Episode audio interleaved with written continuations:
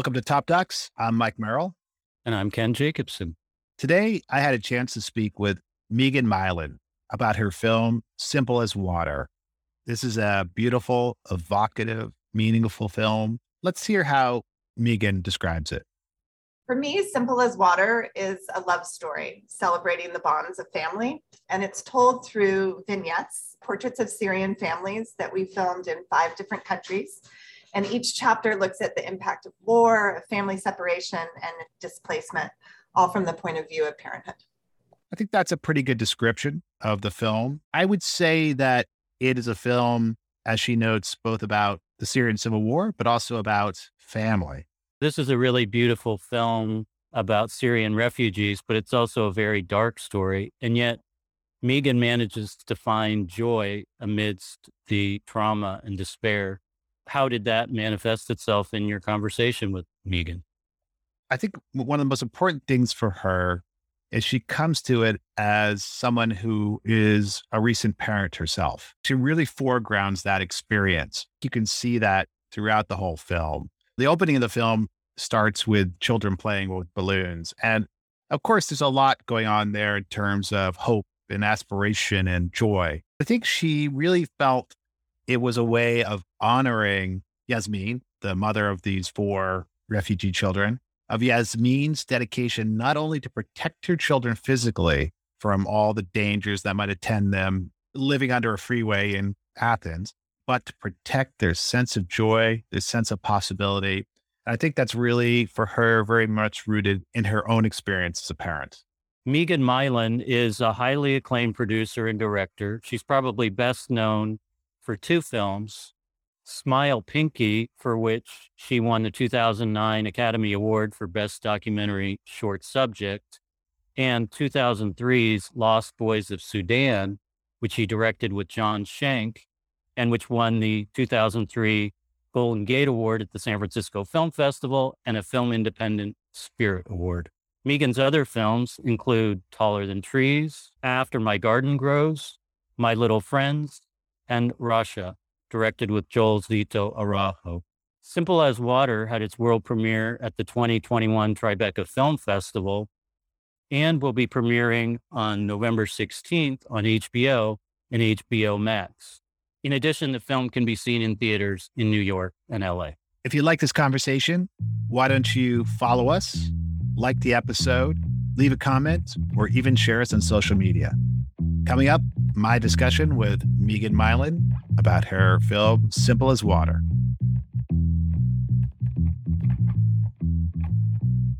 Megan, welcome to Top Docs and congratulations on this beautiful, meaningful, and deeply affecting film. Why do you make documentary films? When I first met other documentary filmmakers, I pretty instantly felt like I had found my tribe. I, I love the mix of hats you wear. I love how intensely collaborative and organic it is at one moment, and then quiet and detailed and cerebral at another. So it's just a really good fit for how I am in the world. But I think my driving force is really a sense of urgency to connect. I've always been somebody who wants to know people who are outside my immediate circle and wants to understand. And so I feel in my films, I'm trying as best I can to give audiences opportunity to connect intimately with people they might not otherwise have a chance to meet. Let me ask you about the structure of the film, especially how you move through the film.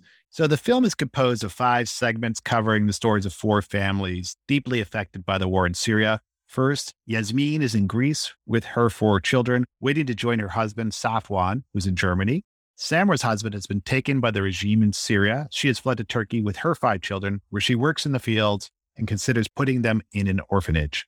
Omar and his younger brother who was badly wounded in the war, find themselves in Pennsylvania seeking asylum. And Dia tries to maintain hope for her son, Muhammad, who has been taken by ISIS. Finally, we see Safwan in Germany awaiting the arrival of Yasmin and his children from Greece. You can imagine other structures, for example, intercutting between the stories, or starting in Syria and then going to Turkey and Greece and then to Germany and the US. Why did you choose this particular structure for the film? when I got started making the film, and once I had decided that my point of entry was going to be parenthood and the choices that parents fleeing war and trying to make life okay again that they're forced to make with bad information, bad options, I started thinking about could I choose one family story and follow it over the course of years or along a journey. And I was just concerned that it felt anemic to the scale of this devastation of both the number of people that had to flee and also just the chaotic global spinning journey and the layers of devastation. It affects families in so many different ways, just displacement and war. And so I landed on this multiple family. I wanted it not to feel like a neat or tidy or complete depiction of anybody's story because you can't do that. I wanted it to feel like a moment in time that we just dropped in. We got very intimate, but there isn't resolution. I felt like if I intercut back and forth between the families, it would imply sort of a false progression and advancement that maybe wasn't there. And that this gave me a chance to get really immersed and also give you a way to feel the dailiness of it, that it's this high moments and just mundane limbo stuck moments as well and the normalcy of family routine combined with the exceptional locations and lack of resources and all of that mixed together. It was very intentionally fragmented and fractured structure to echo the fragmented and fractured experiences of the people in the film. It allowed us to represent the scale too of so many different countries. Just a little background for the listener. Can you just explain when you shot this and what was going on in Syria at the time? I came to this story in 2016 when Syria and the region, but really intensely from the Syrian civil war, half of the country was forced to flee. And at the time that I really just focused all of my head and heart attention um, without any intention of making a film, just as a human being, I couldn't stop reading news reports. It was family after family who had made it out of a war zone being forced to negotiate with smugglers to cross from Turkey into Greece to be in the EU in order to claim asylum for their families in the EU. And that was the piece I just couldn't reconcile how we live in the world we live in. You and I are sitting here talking. We all didn't know Zoom at the time, but you know what we can do. And we couldn't manage a way for families that had made it out of a war zone to have safe passage or to keep families intact. That was a moment that just felt like too much. I think it's very easy in the West to think about the exodus from Syria. I'm trying to avoid the word victim, but the exodus from Syria, the refugees from Syria, it's sort of a, a, nameless mass. People reduced in many ways, dehumanized in some ways, and reduced to their victimhood, reduced to their refugee status. And I think a lot of what you're doing is remedying that. Family, I think it's really interesting because it's something we could all relate to. It's a way, in some ways, of helping the viewer understand these people as people but in some ways, their dedication to family, I've had to say, is beyond, I think, what a lot of Westerners experience. Mm-hmm. And I, I wonder is that cultural? Is that a result of what's happened in Syria? Both more? Yeah, I don't know. I don't know if you can measure intensity of family love. I think it's really you can't measure love, right? I mean, it's so personal, but definitely Syrians, the Syrian culture is very family focused, as are so many of the immigrant cultures that you know people who come to the US. One of the things that doesn't really come through in the film that struck me early on is that once a couple has children, once anyone has uh, children, you become like Abu if, if you're a father or Om, uh, the first name. So I would be Om Jack, mother of Jack. Like your whole definition is as a parent of this child. That was really profound, that connection with family. But I do think it's something very universal. I, I feel like becoming a mother changed the way I experience the world. It changed the way I see its joys and its beauty, and it changed the way I see its injustice too. And that's part of what I was trying to bring into the film was that perspective. Let's talk about the title of the film, which comes up with Arabic script beneath it. And it seems simple as water. It in and itself seems simple and yet evocative and elusive, which is very fitting for the movie, I'd argue. But if we could just start with that phrase, I assume it means something in Arabic. So the title is taken from the title of a collection of Syrian poetry, which the full title is Simple as Water, Clear as a Bullet.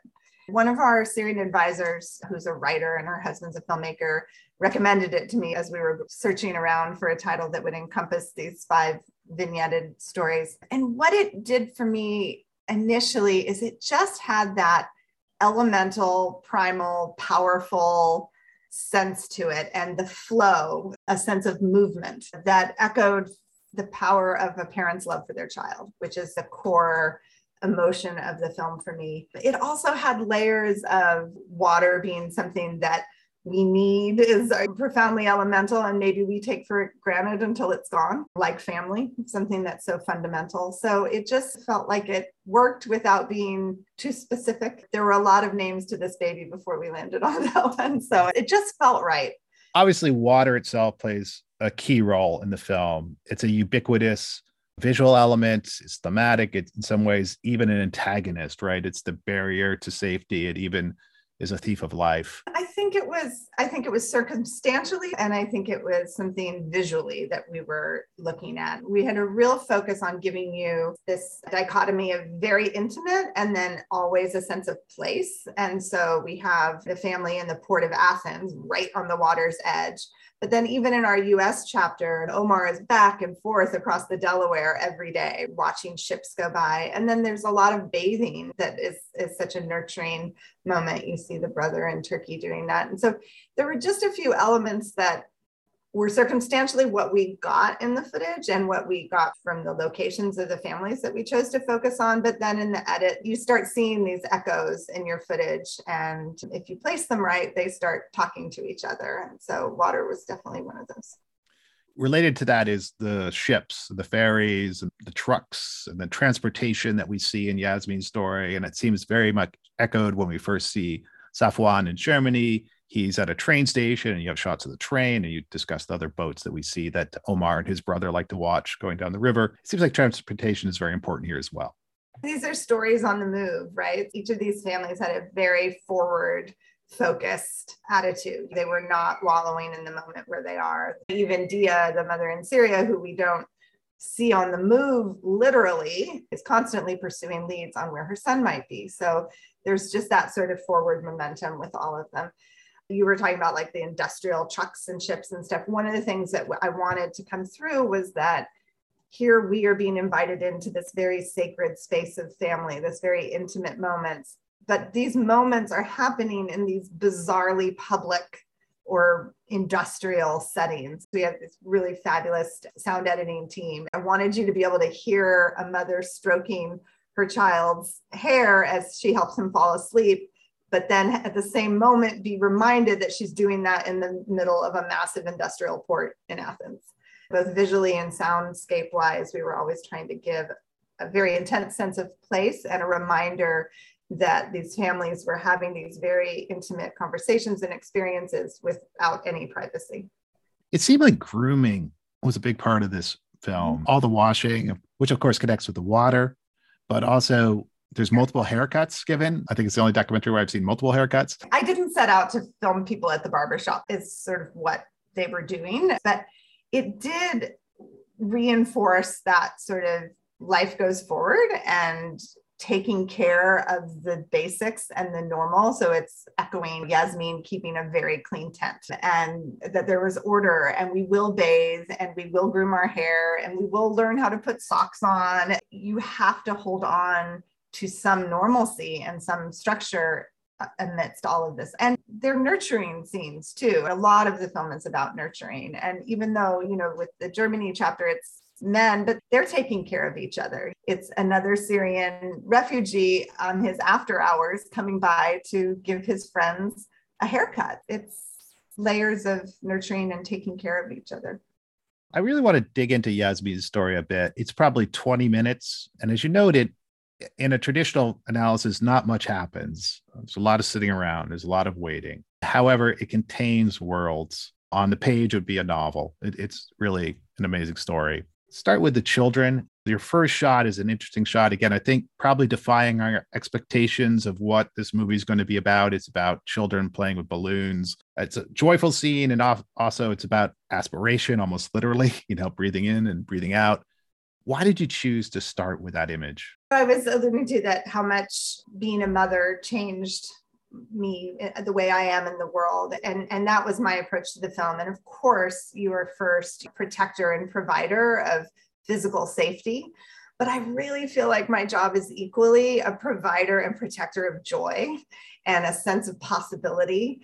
And I fiercely believe that children should be able to move out of innocence at their own pace. That's not something that happened for these children. And I felt that in my time with Yasmin, that she was determined that despite everything they had lost, joy was still going to be a fundamental part of those children's lives. And as much pain as she was going through, she mustered the energy to be silly and playful and allow them to play with all of these crazy trucks going by and tourists loading on the opening shots for me where they're dancing with the balloons and she's watching. I think she looks like a mother bird. She's just like on it every minute. Then also taking them to the water's edge, to the beach to play in the water after the tremendous loss that she'd had. I'm not sure I would have been brave enough to do that. So I wanted the film to sort of signal that. And also, as we all know, life brings you that mix constantly, right? It's even in the darkest times as my family has dealt with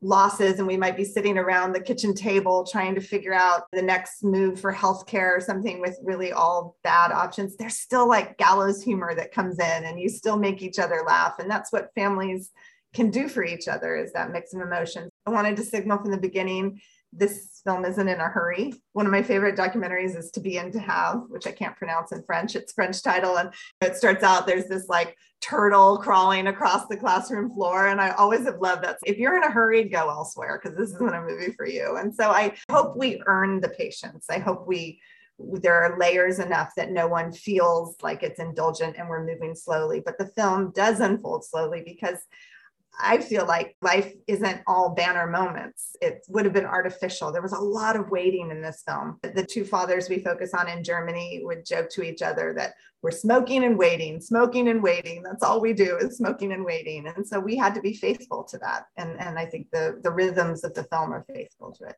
You spoke about the scene where Yasmin brings her children to the water and they sort of are going out to this rock. And uh, since this is a film about family, some of my family responses my wife was really impressed that she's encouraging her children to like go and swim.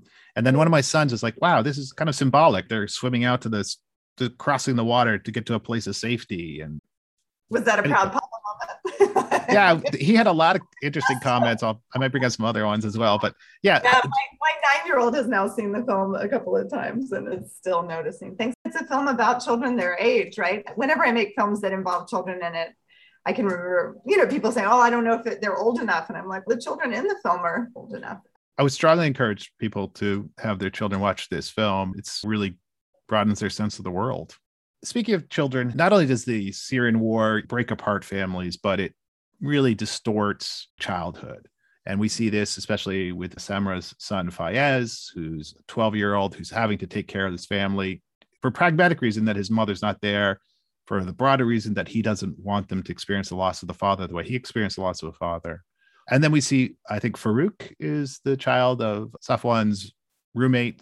Abdullah, his child, is eight years old. It has to play the role of a 40 year old, Abdullah's wife says. And we hear about, I think it's Ahmed, who is threatening suicide at 10 years old. So we see how it is destroying childhood the line I was saying about moving out of innocence, it should be such a right. We should live in a world where that is. And there are things that can be done to change it. One piece being that obviously safe passage once someone's out of a war zone to a, a, place to claim asylum and keeping families intact or expediting the bureaucracies that keep them apart, expediting those processes. But there's also a key of children being able to enroll in school wherever they may be. So with Yasmin's family, since she was not applying for asylum in Greece, but actually just interim in Greece trying to get to Germany, they were not allowed to go to school and they lived there for two years. So, two years without your father to touch and two years without being in school, it's just too much. It's too large a piece of somebody's childhood. Not to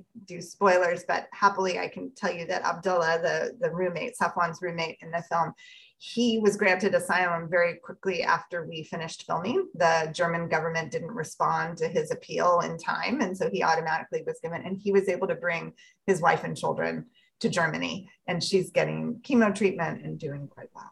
One of the techniques you seem to use, I would call close and far. So there are a lot of very intimate shots, and then there are shots that are further away, and they seem to play off each other and, and reinforce each other in some way. In the Yasmin story, the, the close shot that really gets me is the one that's clearly inside the tent. You're clearly there with them, and they're talking about the trip, the horrible trip on the boat. How did you get those shots? How did you build that level of trust? This is an incredibly intimate film, and that intimacy comes out of a lot of relationship building. So it's one thing to decide, okay, here are the themes we need, these are the locations we want to find families in, this is the makeup of the family we're looking for.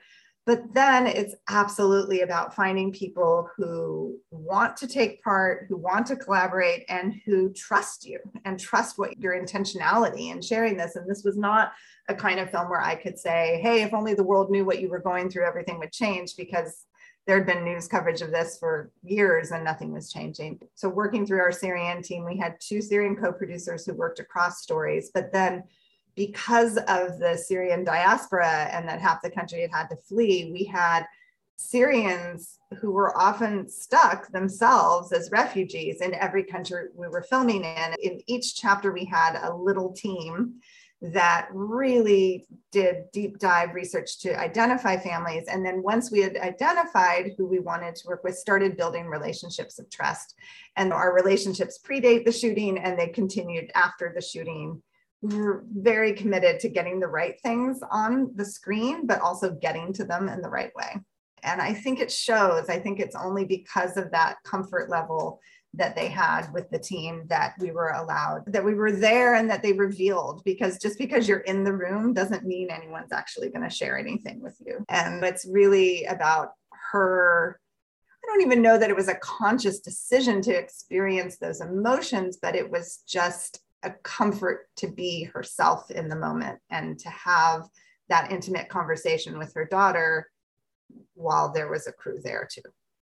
And then after that shot, you have what I would call one of these longer shots. And the one that really stands out is shortly after this, Yasmin instructs her children to stay close to their sleeping area. And she makes her way apparently to the authorities to discuss housing and potentially asylum. And you shoot this quite far away from her. It looks like you're across the highway. I think we see traffic between you and her, and we watch her quite a while. We track her moving as she makes her way. Why did you use this shot? So, like you said, the close and far, that was a very conscious piece of this storytelling that I always wanted you to have a sense of place, but also a sense of like the globe spinning, right? That that this diaspora, that these stories, we had chosen five vignettes, but the camera could have landed on the tent next to her and there would have dived in and, and experienced another family's story. And so that just giving it always a reminder that these are very specific individuals with their own complex personalities and emotions and experiences, but they are part of something much larger that this is our reality right now displacement more people displaced than ever before in history. And without something changing radically this is our future. And without being heavy handed about it just it felt like that pullback would constantly remind you that these very tender quiet family scenes were happening on the globe somewhere. Yeah. As you said a lot of screen time is consumed by people waiting patiently and and quote unquote not a lot happens. But we know that there's conflagration going on in the background. We know the Syrian war is happening. You don't do some of the things that I've seen other documentaries do, where, and I'm not knocking them for doing this, it's a different style. For example, you don't put up title cards, you don't do narration, you show a little bit, but you don't show a lot of news coverage. So you have to introduce the Syrian war from the side. Why did you choose to not exploit some of these other possibilities? I think it's twofold. One is my focus really was on the experience of family. So if it wasn't something they were talking about a lot, it wasn't something I was going to insert into it. And our point of entry was that parents trying to make life all right again rather than the specifics of the war. The places that it came in, again, like it was because it was organically so. The fathers in Germany did speak more often about the political situation and their frustration with it. It's sort of a dance of always giving, I find like Verite is this like constant balancing act between layering in enough information for people to be led to some of the right conclusions for people who don't know to both know enough to be informed, to feel like they're in good hands with the director, that if they don't understand something, you've somehow signaled you don't need to. You know, just like we do when we walk into a fiction film that might be about a very serious topic, we don't expect a full introduction. Also, we were very keenly aware of when this film was meeting the world. It didn't meet the world exactly when we thought it would, you know, put some delays. You know, we weren't the first film out of the gate. We had no illusion about being the definitive telling of the Syrian experience. So it stands on the shoulders of other news coverage and books and other films and other films about families during conflict and war that aren't Syrian. So all of that like collectively it's part of that body of work.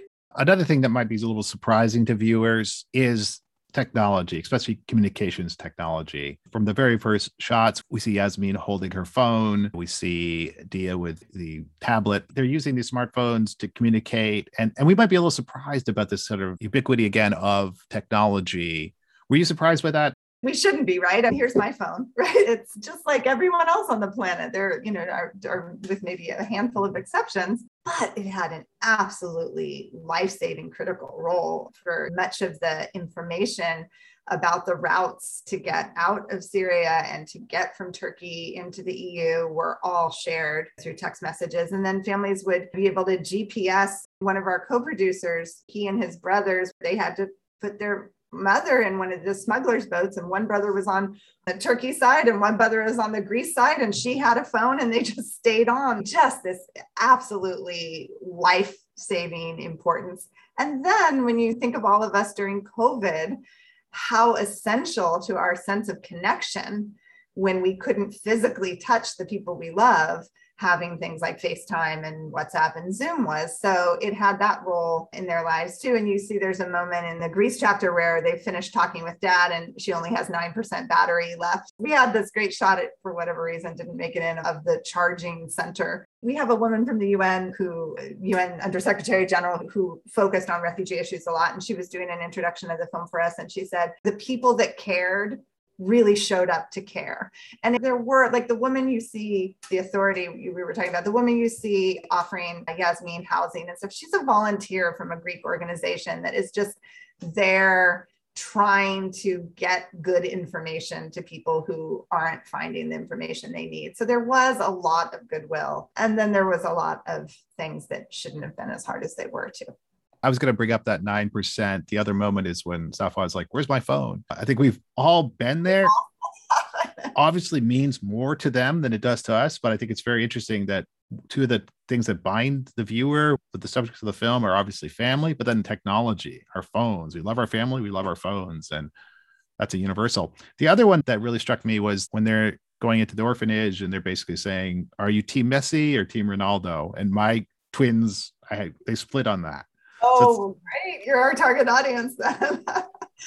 They're wrestling around and she mentions John Cena, you know, so there is like this shared pop culture or sports culture I, I love the the Messi line because I, I mean at a much lower temperature, but I was a new kid in school and I remember a teacher walking me into the classroom and presenting me and how much I just didn't want to be in that moment, like anything I could have done to get out of that moment. And I feel like on his face, he's like, okay, you asked me which player I like better. I'll tell you I'm a Messi guy, but that doesn't mean I want to be here. You know, like you just, I feel like there's like this universal moment there where many of us have felt so uncomfortable. He's feeling it in a much more intense way with higher stakes. We're always looking for just these little points of entry, little points of connection. And, and I do feel like the, the observational verite style to a greater degree leaves room for a viewer to bring their own life experience into what's unfolding.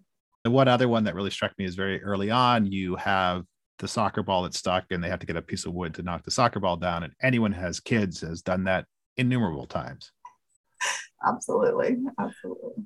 The film really draws you to those individual moments and images in a way which uh, it's really powerful. So, another question I want to ask you about is the question of beauty. This is a beautiful film. It's beautiful depiction of family in, in very troubled times. It's still beautiful. It's also aesthetically amazing. And at times I found this a little bit challenging. I want to talk to you about this. I'll pick a moment, which is when Samra is working in the fields and the other women who I assume are refugees are, are working with her. And it's a field on a hill and they're making their way across.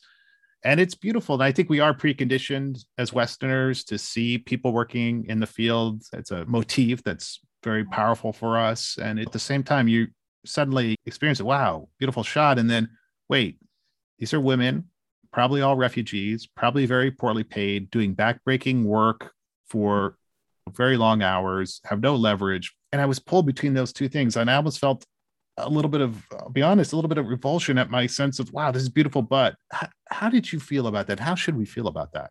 I think how you felt is right. It's that uh, we should all feel it as we did. I mean, I'm glad that you progressed into the what we had tried to position that scene in is you had already heard the dilemma she had. You had already seen what she was missing out on, right? You had just been inside that tenderness, that sacred space of family and home, and she was gone from it. We tried in the sound design and, and the shots we chose of her, like she's so bent over and it's so repetitive. It's machine like she's just like weeding. I guess for me, it doesn't land as beautiful, but it is visually compelling. I don't know with Samra and and, and specifically, but that there may be moments when she's like the shot after that where she's on the back of the truck and she's lost in thought looking out. She never said this to me, so I'm a little bit inclined, but I don't know that she doesn't also notice the beauty of her surroundings. It's just robbed from her the privilege of enjoying it without the burden of all of the choices and the absolutely backbreaking work for not enough money to support her family. And so she has to miss out. And she's single mother. She has to miss on being with her family and still doesn't earn enough to provide for them. So, yes, it's all of that layered together. I think throughout the film, we're trying to mix the beauty with the harshness and the darkness. And part of the reason you alluded to a little bit of news footage, there, there was both the moment where you see like the physical devastation of what war does to bodies. And then for me, also, even though you don't visually see it, the chapter in Syria with Dia, when she's describing having seen the, the impact of war on her son's feet of torture from the regime, those really dark notes felt very important to the film that we couldn't just float along in this happy, isn't it lovely that families love each other as much as they do? And this is all tender and dappled light. These stories are also very harsh, and there's some very dark things about humanity and what we do to each other in them.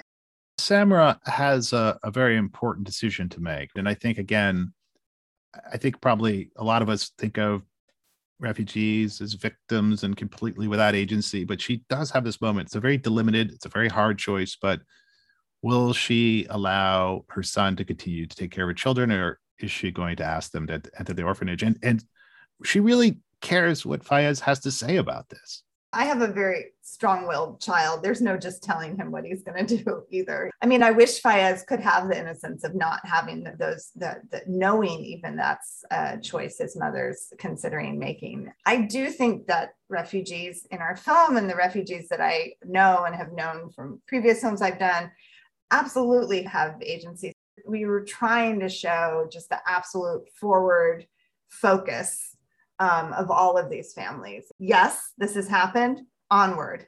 How do we make it good again in ways that are a little like more obvious? Omar in our US chapter just absolutely determined that his younger brother is going to stay in school. He's going to ha- go to a good school. He's going to be able to be a teenager. But each of the chapters has that forward focus.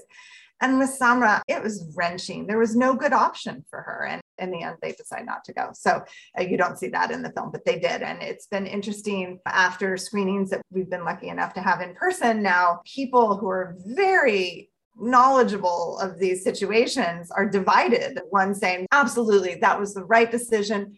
Family has to stay together at all costs. And then someone else who also has worked supporting refugees saying, except that he doesn't get an education then he doesn't get any time to go play with his friends. You know is it the right decision? And i'm always attracted to issues and stories where it's not obvious what the right decision is because so many of, of the things we have to grapple with in life don't have right and wrong answers. I was relieved when they decided not to leave the children at the center, but that was easy for me, maybe a bit romanticized. There was a reason she was even considering it. And it wasn't at all that she didn't want to wake up and go to sleep with her own children. It's just she didn't think they were safe when she was gone and she thought they needed to be in school. And frustratingly, there weren't opportunities in the Turkish schools for them to go the final shot of the Yasmin arc is on the pier. It's just wonderful moment of uh, young people jumping in the water and dancing. It's almost like they're recreating a little bit of Syria on that pier. Uh, and there's fireworks. To me, the fireworks seemed like they were rhyming with the balloons, like reaching out to the sky and aspirational. But one of my sons said, wouldn't fireworks also remind them of war?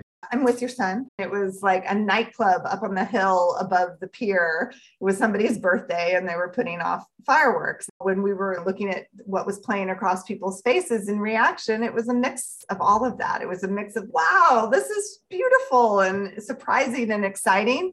And we've we felt that before. I I went to school in DC and whenever like the presidential helicopters would come up and they'd fly really low, I know I had some classmates who had been in war zones. You don't let go of that. It's like really shakes you to the core when you've seen that. So I hopefully exactly where you and your son landed is what we were intending. There's sort of a, a shift that happens on Yasmin's face. It's there subtly, hopefully enough for people to to at least think back. They've experienced these kinds of explosions in very different ways. Many of these people have experienced trauma.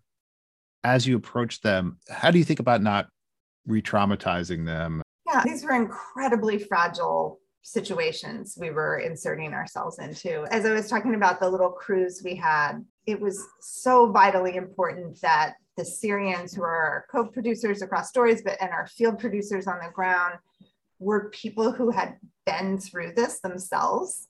So the approach to the families um, and the discussion of what we were wanting to do was coming from someone who had been through it. And our conversations were about there was never any okay now you've decided you're in. There's no turning back. It was always in the spirit of at any given time you can tell us i always do like a hand signal. I don't speak arabic so i don't want it to have to go through translation. So i establish a hand signal no questions asked we stop. It doesn't mean we're not going to like want to sit down without gear and talk about, okay, how can we pick this up again? But they're in charge. It's just all trust. Like this film doesn't work without trust. And I think because of the verite style that we weren't provoking any of the conversation. So there wasn't interviews, there wasn't subjects that we said, you must discuss this, that, and the other. I mean, we ask a lot of questions before the camera's rolling, like on the days before we're filming. We ask like, do you ever call home? Where are your siblings? Have you looked for assistance? So we have all of these ideas of what might happen. And I'm able to talk through with the crew. We had three different camera people on this American, Danish, and Syrian about what I'm looking for in those moments, what the point of view is.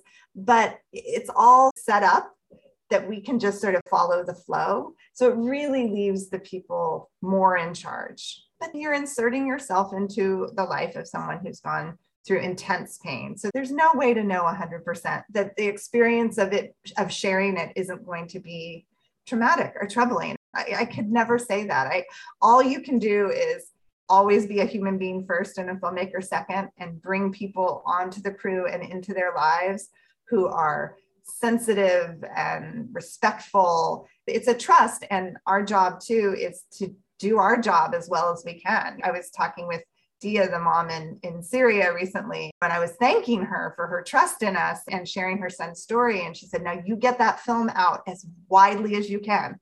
I want everyone to know about my son. You tell everyone about my son. And so it is their choice to, to do this and to share. And they get to decide at every juncture how much they're revealing to us. You just have to be incredibly human and respectful about it at every turn and question yourself at every turn. Can you just talk just a little bit about what you had to do to get Dia's story? I know there were some technical challenges there. I think there were logistic and safety challenges. Half of Syria has been forced to flee, half stayed behind. I felt like it was fundamentally important to include a story of a family that was still there. One of the things that I found most wrenching as I researched and got to know more about the Syrian experience is this tactic that predates the uprising of the Assad regime, forcibly disappearing and detaining and murdering anyone who dissented, and people just caught randomly at checkpoints. And so I felt like the experience of a parent not knowing whether their child was alive or not knowing whether they were being tortured or whether they would ever return felt really fundamental, really hard, but really fundamental to include. We worked with one of our advisors is a, a, Syrian woman named Noura Ghazi, who's a human rights lawyer whose own husband was detained and eventually killed by Assad. She works with families of detainees. And we tried to navigate how we could include that storyline. And we looked at families who were already outside of Syria, but who had to leave behind. And it felt really important to have it still be someone inside. But because this story is so driven by very intimate faces and conversations, it couldn't be somebody in blacked out or just their voice. And so we really worked hard. And it was pretty clear that I wasn't going to go for my own safety, but also predominantly it would be so risky for the crew and for any family that we would have depicted. And so we ended up choosing to focus on a family whose son was taken by ISIS, not by the Assad regime, which gave them a little bit of more flexibility. There also had already been public about his disappearance. They're, they part of a group called Families for Freedom that's connected to the Syria campaign, a really great organization that does a lot of work trying to elevate that storyline. And so it gave us a way to feel like we could responsibly share her story. But then we worked with two Syrian women from Damascus who are credited in the film under pseudonyms who really built that relationship. And it's the first time in filmmaking that I have not personally been in the room we did hundreds of WhatsApp and Skype calls, and I went to Beirut and, and, workshopped with them, and we would get footage smuggled out and send it to New York and do long sessions of feedback. But I never had my feet in Dia's living room, and it's their relationship building with her and her husband that made that chapter possible. And when I was talking with Dia, she was wanting to like updates. She was matchmaking for each of them and everything. So it's a relationship obviously filmmaking is a communal activity. Is there anyone you wanted to thank for their contribution to the film? Absolutely. Documentary filmmaking is such a team sport and this was a massive collaboration undertaking. Half of all of syria has had to flee and we benefited from that in having an amazing team of syrian co-producers and field producers and advisors all working on the film. So really it's hard to say like Uh, the most fundamental collaboration are the families in the film who trusted us and chose to work with us and chose to share. And then second would be the Syrians who decided that I had something to say about their and their country's experience that was worthy of their time and their energies.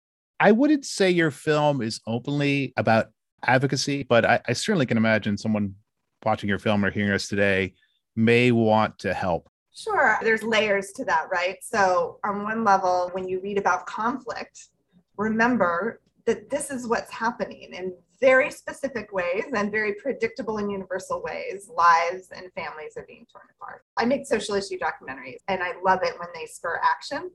I do think the most profound things we do with our storytelling are changing hearts and minds in ways we can never measure and never know about. But that being said, we're working with a group called the Karam Foundation, K A R A M, which is a Syrian led organization based here in the US, but working on the Turkey Syria border and a bit in the US that is really investing in the future of young Syrians who have been displaced. So trying to ensure that we don't have a lost generation. And I, and I think it's that. And then I think it's like as refugees and immigrants come to your community, very often it's just an opportunity. Like the educational background doesn't fit human resources document, but there's like these wildly skilled people. So just being willing to be a little bit creative and take the time to get to know someone and offer job opportunities, educational opportunities, or just friendship, neighborly welcome and I hope that's something that the film has such a powerful universality. I, I, hope comes through for you. And you know, as once again, the U.S. is a country that's welcoming refugees. Biden has has promised to increase to 125,000, which it hasn't been there in a very long time, along with a lot of Afghan families that are coming, not officially as refugees. So we're going to have newcomers and communities all across the country, as we always have. Thank you. It's a it's a beautiful film. It's a highly evocative film. It's meaningful. It's moving. I would recommend that people see it with their children because I think it, it's a great education in the world. So thank you very much for being here today. Well, thank you. I, I love when you're like, oh, I didn't think about the fireworks and the balloons, but now I do. do you have a hidden gem, a documentary film that you think doesn't get the attention it deserves? I have a documentary film for every day of the week that I don't think got the attention. A film that was really powerful for me that I had a very small role on is a film called Sing Faster by Jon Else, who's a master filmmaker, Bay Area, was a mentor to me, as a friend. But Sing Faster looked at Wagner's ring cycle from the point of view of the stagehands. And it's just immersive, a joy to watch, but it's totally profound at the same time.